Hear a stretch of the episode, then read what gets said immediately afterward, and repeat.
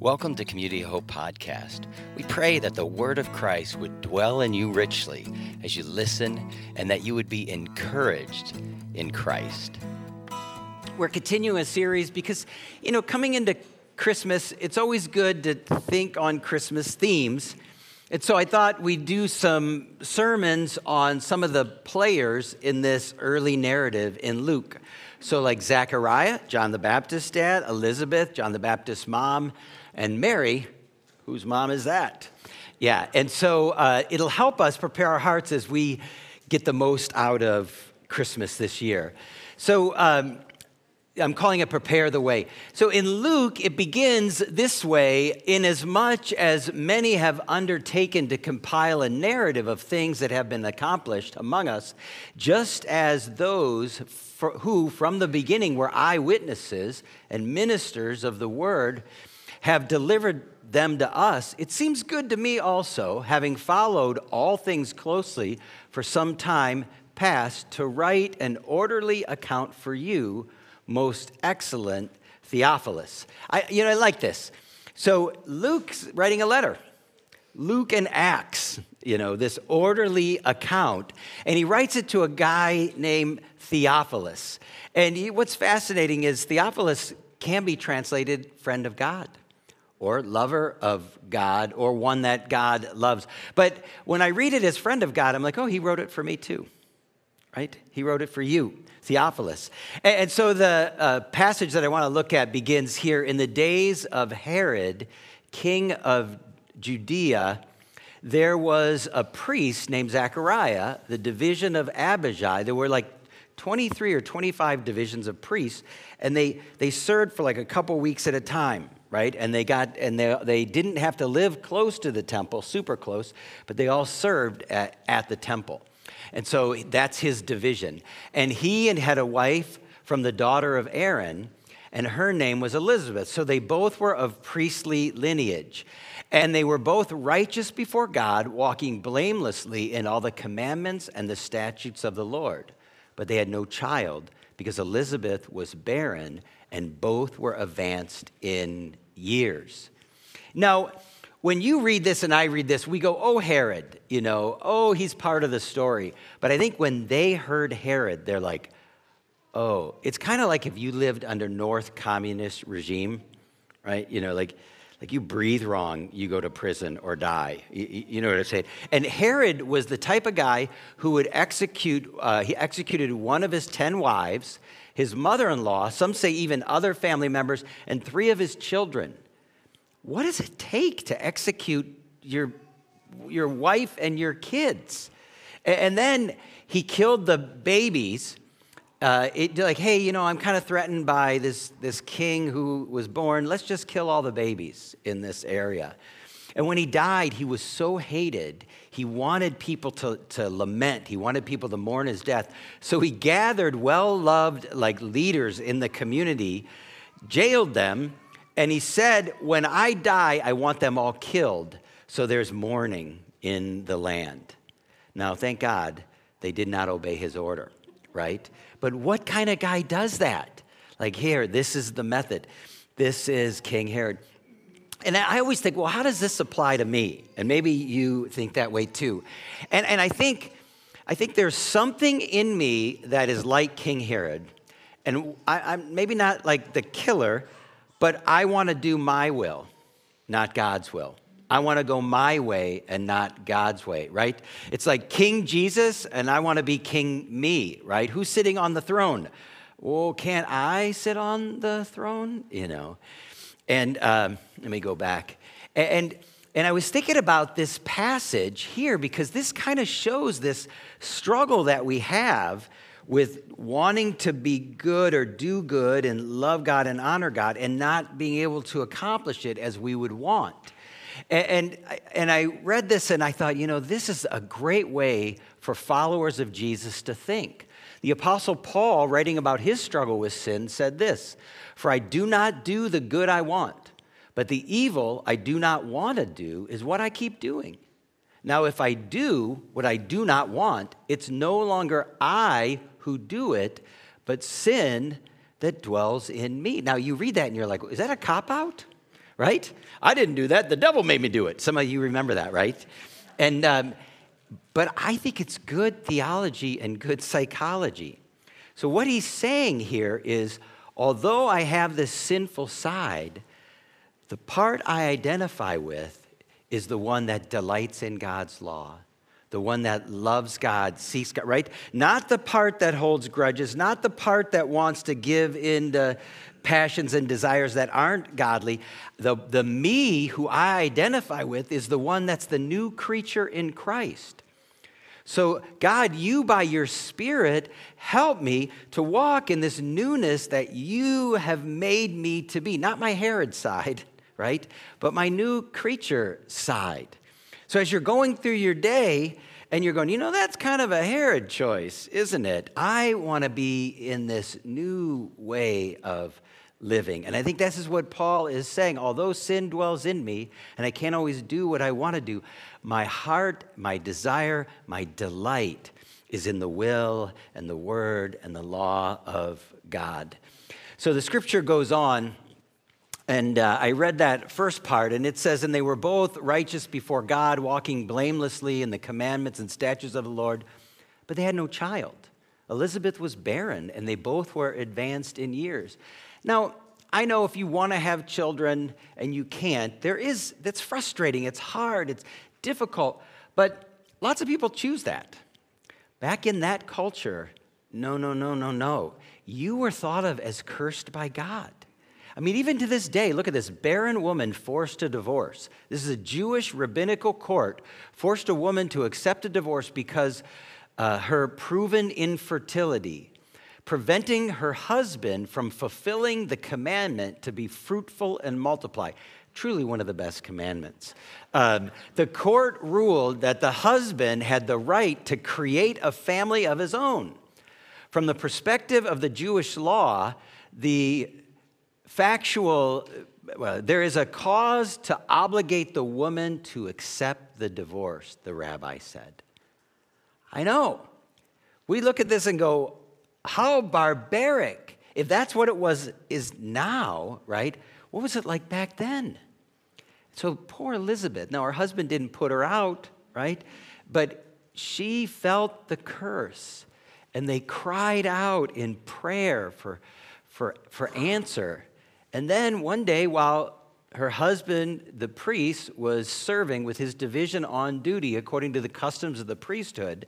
They would draw straws, by the way, and he was chosen by this drawing of straws, this lot, that he could be the one. It's like a once in a lifetime opportunity to, to burn incense in the room right next to the Holy of Holies that you don't go into without the shedding of blood and it, like once a year. But in, you're in this really special room, and the incense were like prayers. So he draws the straw, he gets to do this once in a lifetime community, and the people are praying outside at the hour of incense. And there appeared to him an angel of the Lord standing on the right side of the altar of incense.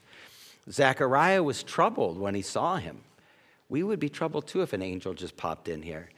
and he fear fell upon him. And the angel said what angels always say when they appear do not be afraid. Zechariah, your prayer has been heard. What prayer?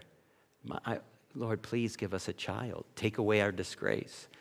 And Elizabeth will bear a son, and you shall call his name John. Not after the dad, but John. You know, you got these two people, they're righteous, and they have been in God's waiting room for a long time. You know what I'm talking about. Do you have any prayers you've been praying for years? I do. Years, fasting, praying, praying years. And it's like you're in God's waiting room. You're crying out for the things that you want to see, how you want to see God move, and, and it's just it's just not happening, right? And this is where they had been, and now this angel comes and says, I heard it. And this is the same angel who came to Daniel and was stuck for a while until you know he got he could get to Daniel. It's the same angel that comes to Mary and lets her know. And their prayers, their desires had been answered, although she she was she hadn't conceived yet.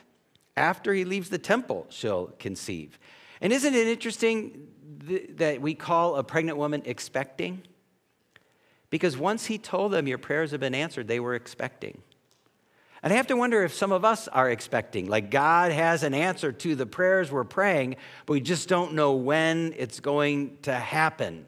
Do you like to wait? I do not like to wait. This is truly a picture I took getting out of a Christmas concert at Severance. I, that was just, I, I just didn't want to go through that. Um, Gretchen's there. I'm going, I got to get a picture. And we're just like, meh, meh, meh.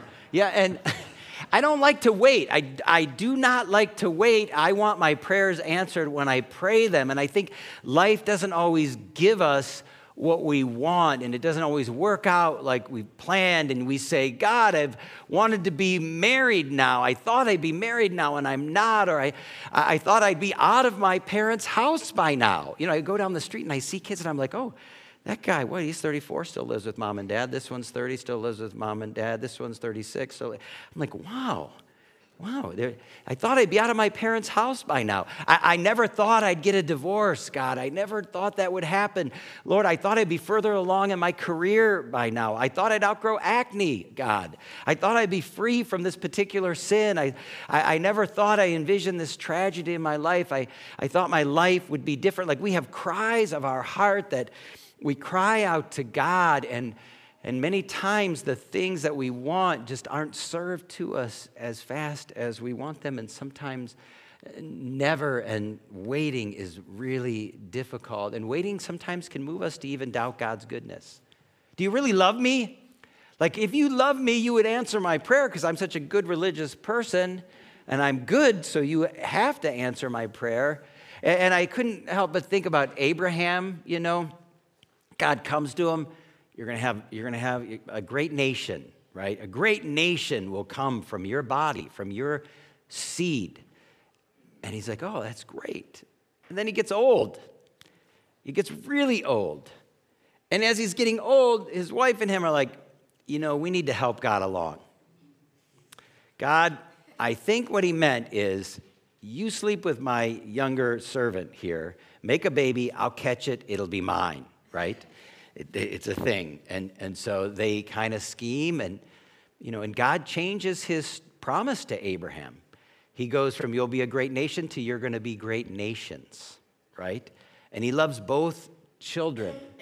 But we know there's conflict going on even now to this day because of this decision that that happened. There's there's turmoil. But you know, when God isn't answering your prayers, sometimes you want to just take matters into your own hands. You want to fix it yourself. And if you know anything about the scriptures, these long period of waiting for prayers to be answered is experienced in this 400 years between the Old Testament and the New Testament.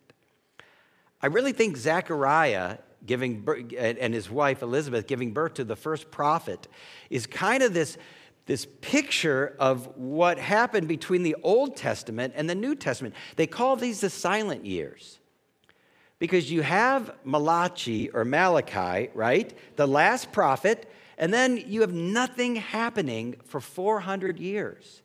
And the people are like, God, where's our prophets? We read this in Scripture. And, you know what's interesting? You know how long they were in slavery in Egypt? 400 years and they were waiting for their deliverer, for their exodus. When Jesus is up the mountain, if you know the Greek, it says he was, they were discussing his exodus, right? So you wait for 400 years in slavery, and then they wait again 400 years in silence for the new exodus, for the new deliverer to be born. And the prophet that is now going to speak is John the Baptist. I, I just want to put in a little perspective. 400 years is a long time. America seems like been here forever, right? 247 years this past 4th of July. And in 400 years, no one will know your name. right? I mean, think about that. 400 years is a long time to wait and wait and wait for your prayers to be answered. And that's what they were experiencing. The last word given through Malachi was this Remember the law of my servant Moses, the decrees and laws I gave him at Horeb for all of Israel. See, I will send the prophet Elijah before that great and dreadful day of the Lord comes, and he will turn the hearts of the fathers to their children and the hearts of the children to their fathers. Waiting silently is the hardest thing of all. Yeah. I mean, I remember some of Mother Teresa's stuff, how she just felt the dark night after, after she died. They read her stuff and they thought, wow, she had the dark night of the soul. You know, she waited silently even though she served and followed God. Waiting is so hard, and that's what they were doing. But the angel comes, don't be afraid, you're gonna have a son. And look what it says, and you will have joy and gladness, gladness, and many will rejoice at his birth. For he will be great before the Lord. He must not drink wine or strong drink. It's like the Nazarite vow. And he will be filled with the Holy Spirit even in the womb. Like God, God gave the Holy Spirit to a, a fetus, to a zygote, right? How beautiful is that? And I always think it's interesting, you know, John the Baptist didn't drink, Jesus did, right? John the Baptist was filled with the Spirit, but Jesus, the Spirit creates Jesus, so he's the God man. And then when I read about this joy, how many remember how he died? We talked about that. How did John the Baptist die? Yeah, do you wish that if you were his parents, you weren't alive at that time? Right? Because he got his head chopped off and served on a platter. And as I was thinking about the joy, I thought, you know, in Ecclesiastes, we learned God gives us the gift to be able to enjoy the moment. We don't know what tomorrow holds and being able to rejoice in the birth or rejoice in a meal or rejoice in a friendship and rejoice in the moments of today, that's a true gift, right? There's this country song that I, uh, that I play once in a while because it's all about like, this is the good life right now, and he lists all the problems. I'm like, that's the good life. And, the, and he rejoiced even though God knew where he was headed. And it says he will turn many of the children of Israel to the Lord. And he will go before him in the spirit and power of Elijah to turn the hearts of the fathers to their children and the disobedient to the wisdom of the just to make ready for the Lord a people prepared. Oh, and by the way, I just put that picture there so you could kind of see where the, um, the altar was and how close to the Holy of Holies and the curtain it was. And what does it mean to make ready a people for the Lord? I mean, they, they preach repentance, right? Turn from your foolish, your selfish ways, your sinful ways. The Holy Spirit wasn't poured out yet. John had it in womb, but had him in womb, but not but not anybody else yet in the fullness. And so, what, what did, how did John's ministry, this baby made by Elizabeth and Zechariah, how did that prepare a way for the Lord? And I think there was a revival back in the day. I think there was a, a fervor for God.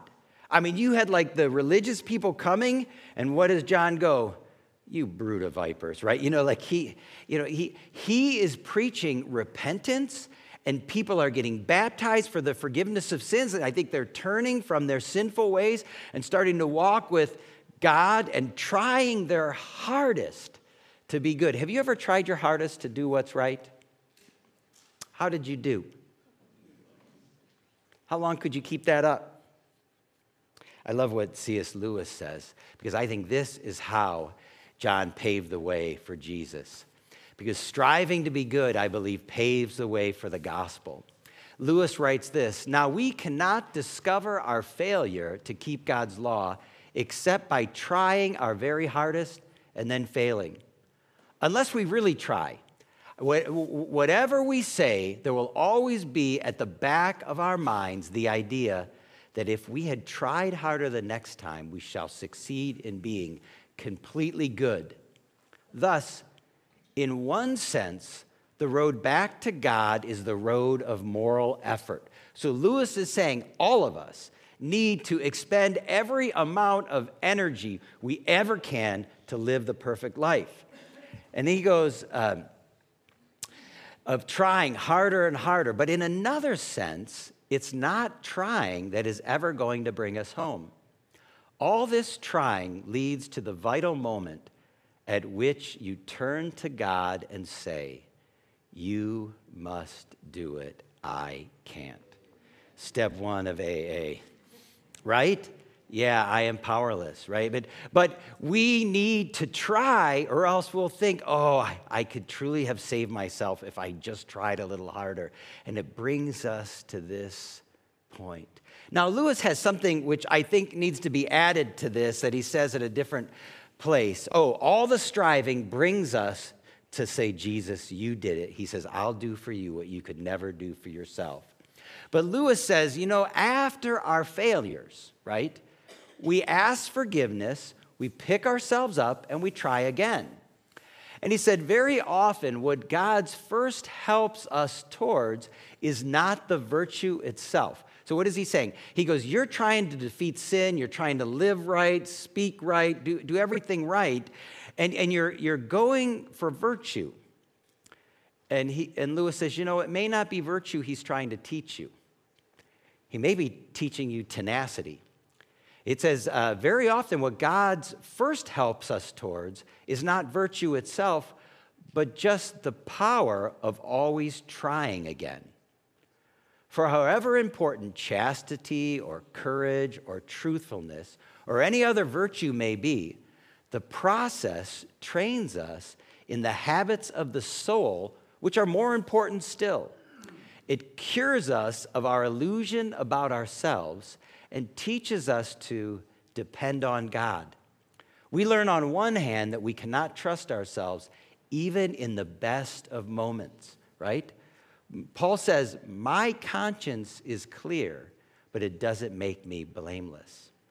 He, he learned he can't trust himself even in the best of moments. And on the other hand, we need not despair even in our worst, for our failures are forgiven. Isn't that beautiful? I think John the Baptist prepares the way as they have this revival. Everybody's trying, and Jesus comes on the scene. And we learn about the Lamb of God who takes away the sins of the world, who fulfills the law for us so we now can walk by the Spirit. Well, the scripture goes on, and the angel says uh, to Zechariah, I'm sorry, Zechariah says to the angel, and I just got to paint this picture. Here you are, burning incense, this divine being shows up. Fear is in your heart. You've never experienced this before. He brings you this word that your prayers have been answered. And what does he say? How do I know this? I, am an old man. My wife is old. Come on. Like, have you seen our bodies? You know, and we're advanced in years. And the angel looks at him I'm Gabriel. I stand in the presence of God. I was sent to speak to you to bring you good news. Look, behold, you will be silent and unable to speak until the day that these things take place, because you did not believe my word, which will be fulfilled in their time. So you had 400 years of silence, and now you got Zechariah with a little more silence to think about it. The scriptures say, I believe, therefore I speak. Zechariah, I don't believe, Zech- therefore I don't speak, right?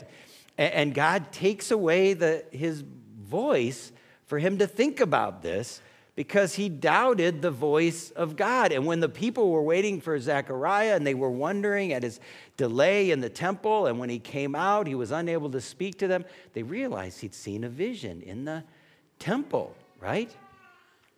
And, I started thinking about this because this this beautiful promise comes to Zechariah, but it doesn't happen quite yet. He still needs to get together with his wife and make a baby, and then the baby will come. And, and in a real sense, you had these years of silence, and now the prophet is about to be born, and a new era, a new thing, a new covenant, everything is going to be made new. And this is where we live in this kind of newness, and yet I don't know. Because although the kingdom has come, it is still coming. Right? And although I am saved, I am also being saved, and someday I will be saved, right?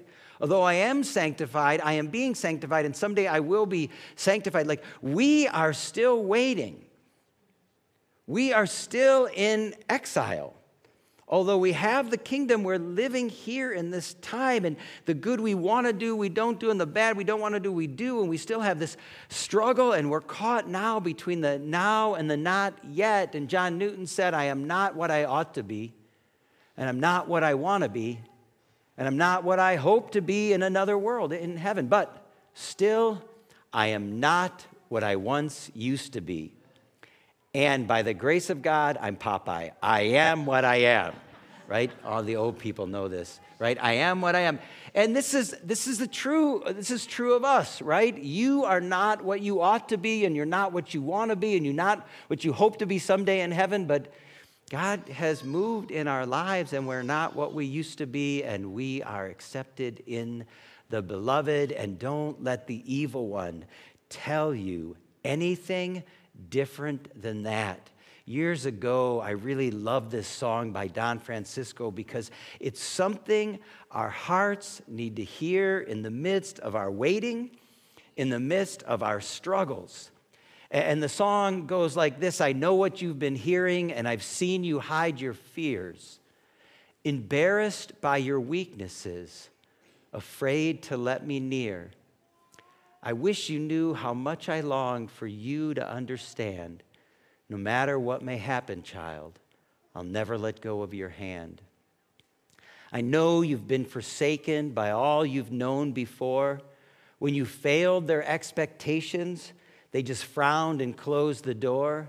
But even if your heart itself should lose the will to stand, no matter what may happen, child, I'll never let go of your hand.